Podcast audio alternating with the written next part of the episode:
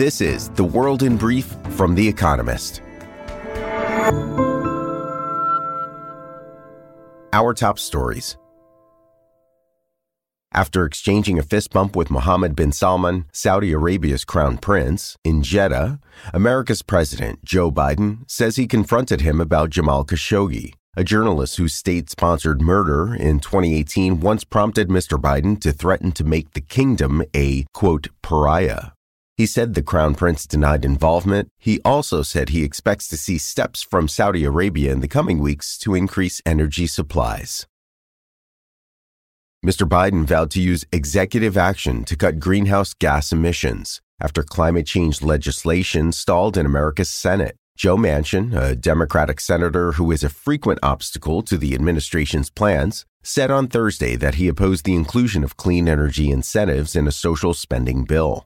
Mr. Biden urged the Senate to pass the bill, even without the climate bits, to reform prescription drug pricing. Russia shelled Nikopol in South Ukraine on Saturday, the latest in a series of attacks on cities that have killed at least 37 people since Thursday. Ukraine accused Russia of terrorizing civilians by firing long range missiles at crowded residential blocks, industrial plants, schools, and shops. Russia's defense ministry said the target of its cruise missile strike on Vinnytsia on Thursday was a meeting between officials and foreign arms suppliers. Mexico said it had arrested Rafael Caro Quintero, a founding member of the powerful Guadalajara cartel during a military operation in the northwestern state of Sinaloa.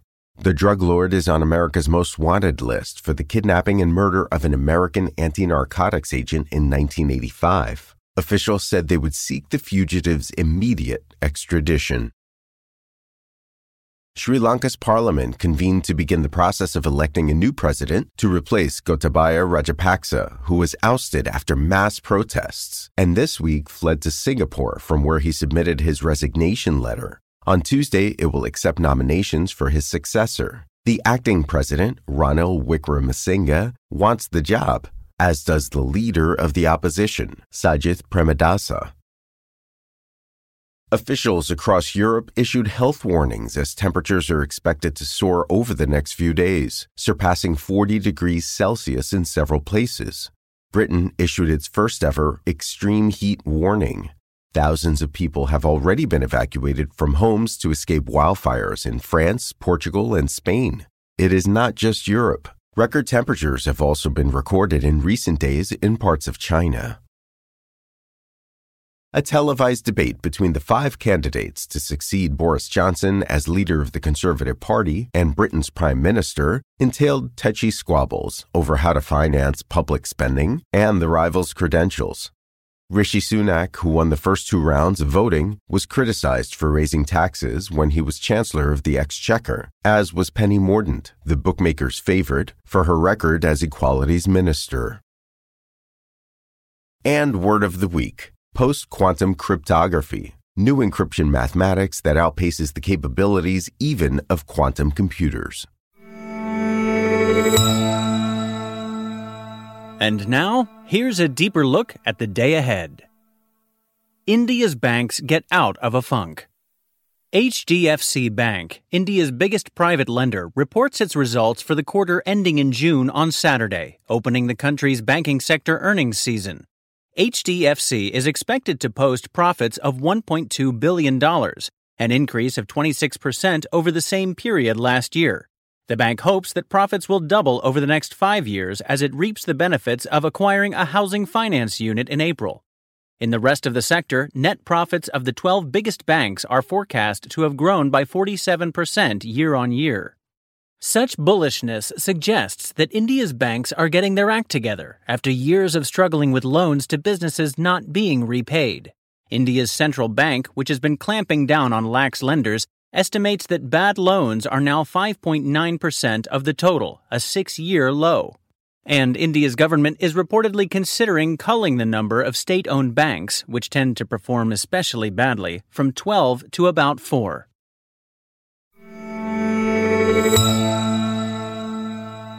Europe's herd of unicorns. Tech stocks keep tanking, and yet unicorns are born every day. Surprisingly, it is Europe in particular that keeps breeding private companies worth more than $1 billion, the definition of a quote unicorn, bucking the downward trend in the industry. In the first six months of the year, Europe added 35 new unicorns, up from 30 in the same period in 2021 and 29 in the second half of that year, according to the latest update of a global quote unicorn tracker maintained by PitchBook, a data provider. By comparison, unicorn creation in America and Canada was down from its peak. North America tallied 197 in the second half of 2021 and then 146 in the first half of this year. If the current downturn in tech continues, the herd of European unicorns is certain to start growing more slowly or to shrink. But the data suggests that Europe's startup ecosystem is now on a more independent path from its bigger American counterpart. Call it the transatlantic tech decoupling. Bacteria produced jet fuel Aviation requires fuel that is energy dense, powerful, but also light. Without a sufficiently powerful and affordable synthetic alternative, flying will continue to rely on fossil fuels. But researchers at Lawrence Berkeley National Laboratory in California may have a solution.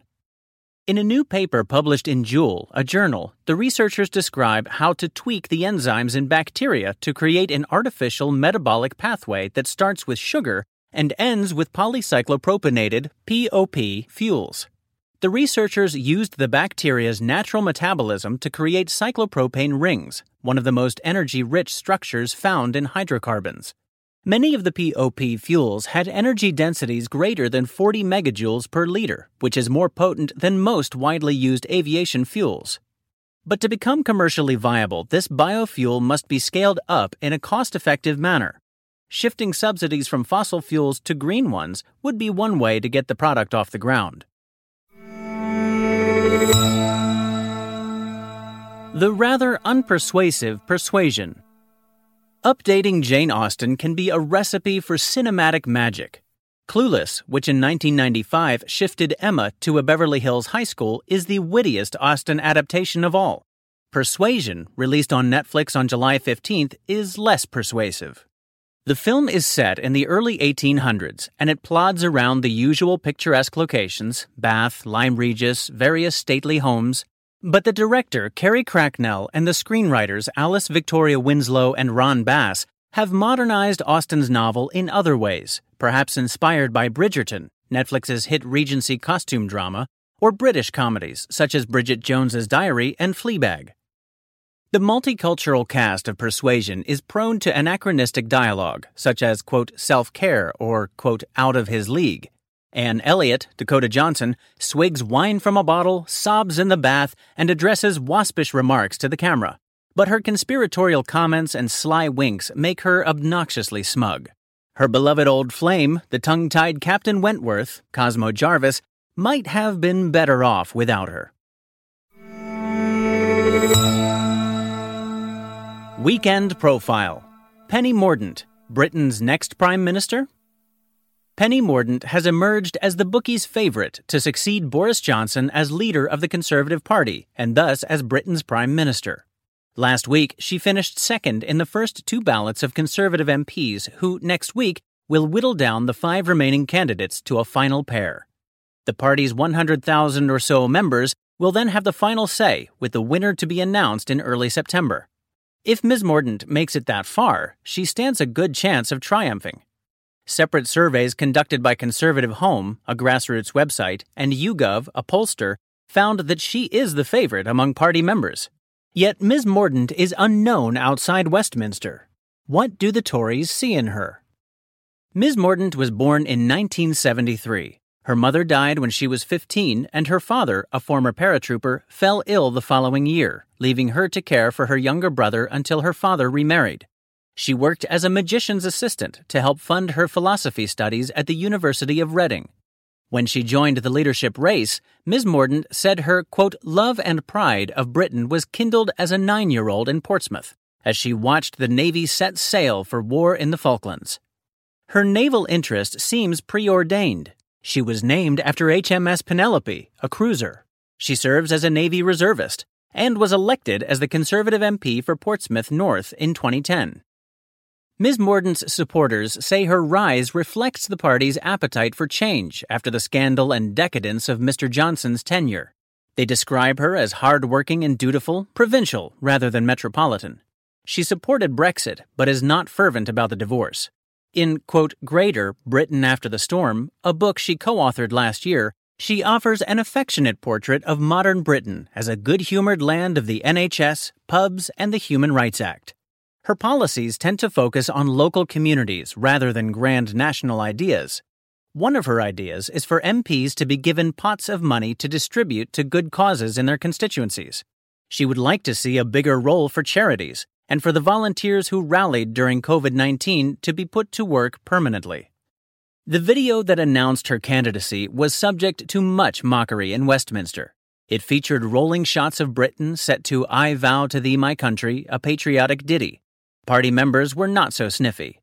Miss Mordaunt's ideological ambiguity has made her an attractive default candidate for MPs who dislike Rishi Sunak, the former Chancellor and current frontrunner, and Liz Truss, the Foreign Secretary, her main rival for that second place.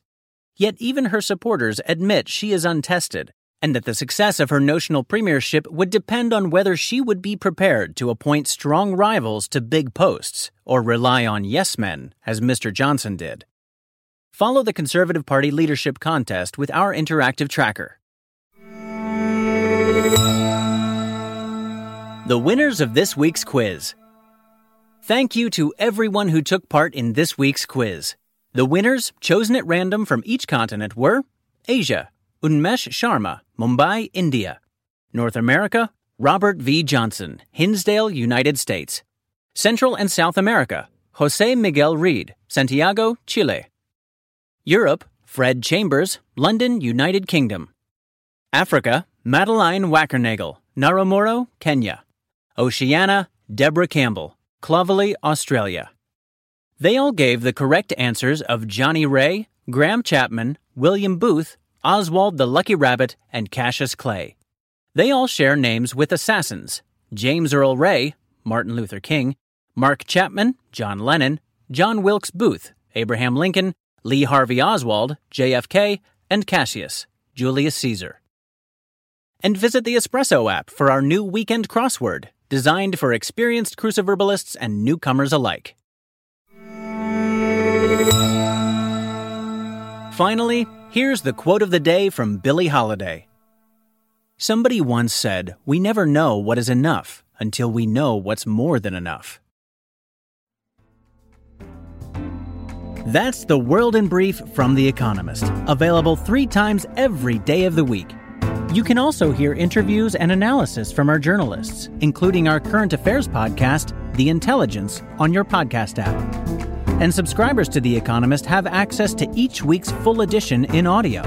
Just download the Economist app to start listening.